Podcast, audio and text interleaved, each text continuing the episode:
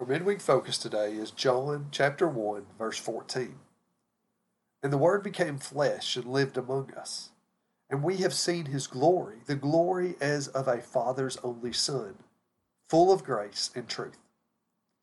God became a man.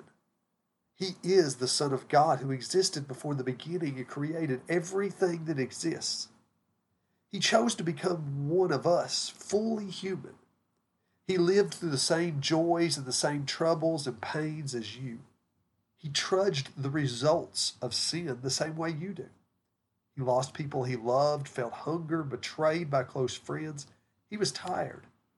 Jesus witnessed natural disasters and the oppression of people. He saw broken families and the consequences of addictions. He died. The only difference is that the consequences that we suffer are deserved. He did not sin, but still lived and died its consequences.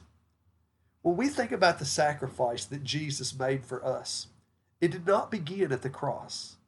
It might culminate on the cross, but it began at the first Christmas. His sacrifice for you began the night that he was born into this world as a human leaving the perfect union he shared with his Father and the Holy Spirit. He became flesh and dwelt among us. He did not stand at a distance calling to you. Instead, he came to get you.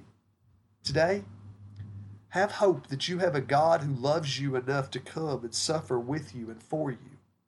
He understands your struggles. Also, know that He has lived life in this world. Devote yourself to His Word and studying the way that Jesus lived and taught to know the ways and the character of God, the best way to live.